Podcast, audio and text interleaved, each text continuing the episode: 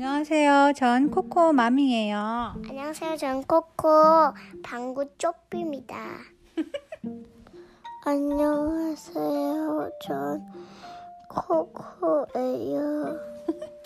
오늘은 지금 몇 시일까요? 라는 졸려. 책을 읽어볼 거예요. 졸려. 응, 읽지 말고 잘까? 준비됐나요? 할아버지 시계가 갖고 싶어요. 어느 날 소년이 할아버지에게 얘기했어요. 시계가 있으면 무슨 일이든지 정확한 시간에 할 수 있잖아요. 소년의 말에 할아버지는 미소를 지으며 말씀하셨어요. 이리 오너라. 그렇다면 시계를 사주기 전에 내게 먼저 보여줄 것이 있단다. 할아버지는 소년을 데리고 버스들이 있는 광장으로 갔어요. 그곳에서는 어떤 사람이 시계를 보며 소리를 지르고 있었어요. 이봐! 늦으면 어떡해! 시간을 잘 지켜야지! 할아버지, 저 사람은 시계 때문에 불행해 보여요. 그렇게 보이는구나. 어서 버스를 타고 시내로 나가보자. 버스에서 내린 소년과 할아버지가 빌딩이 많은 가로수길을 걸어가고 있을 때였어요. 큰일 났군. 5분밖에 안 남았어. 소년은 하마터면 바쁘게 달려가는 사람에게 부딪혀 넘어질 뻔했어요.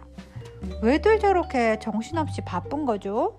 마치 시계 바늘에 쫓겨다니는 사람 같아요. 그래, 정말 바쁜가 보구나. 음?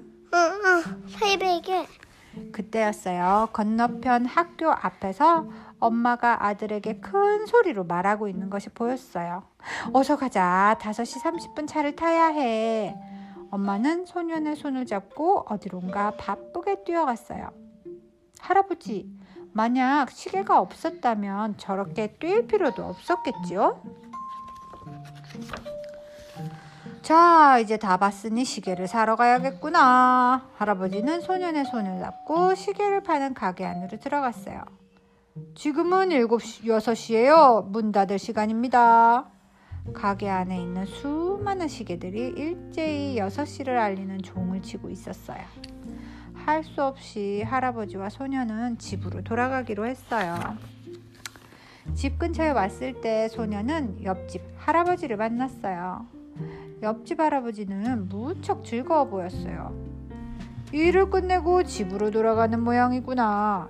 소년이 보기에도 할아버지는 시간에 쫓기지 않아서 여유로워 보였어요. 그리고 중요한 것은 옆집 할아버지는 시계를 갖고 있지 않다는 점이었어요. 할아버지, 시계 안 사주셔도 돼요. 소년은 시계 때문에 너무나 바쁘게 살아가는 사람들이 싫었어요. 할아버지 한 7시쯤 되었나 봐요. 그걸 어떻게 아느냐? 배가 고파서요. 시계가 없어도 밥 먹을 시간은 정확하게 알 수 있거든요. 소녀는 오늘 시계 바늘에 쫓겨 산다는 것이 얼마나 불행한 일인가를 깨닫게 되었답니다.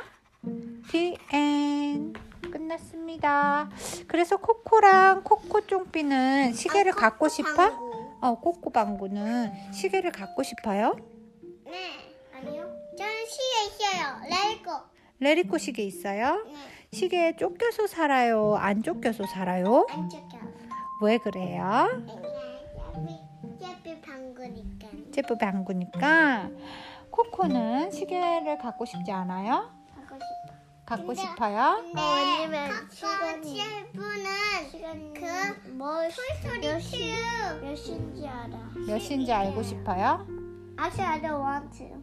안 알고 싶어요? 어, 왜냐면 네, 왜냐면 배고픈데 모두 그8 o'clock인지 모르면 내가 말하면 되잖아. 아, 모든 사람이 모를 때 코코가 배고프면 얘기해 줄 거예요? 음, 그렇구나. 알았어요. 끝났습니다. 뭐, 뭐. 뽀뽀. 여기 해주세요. 아디오.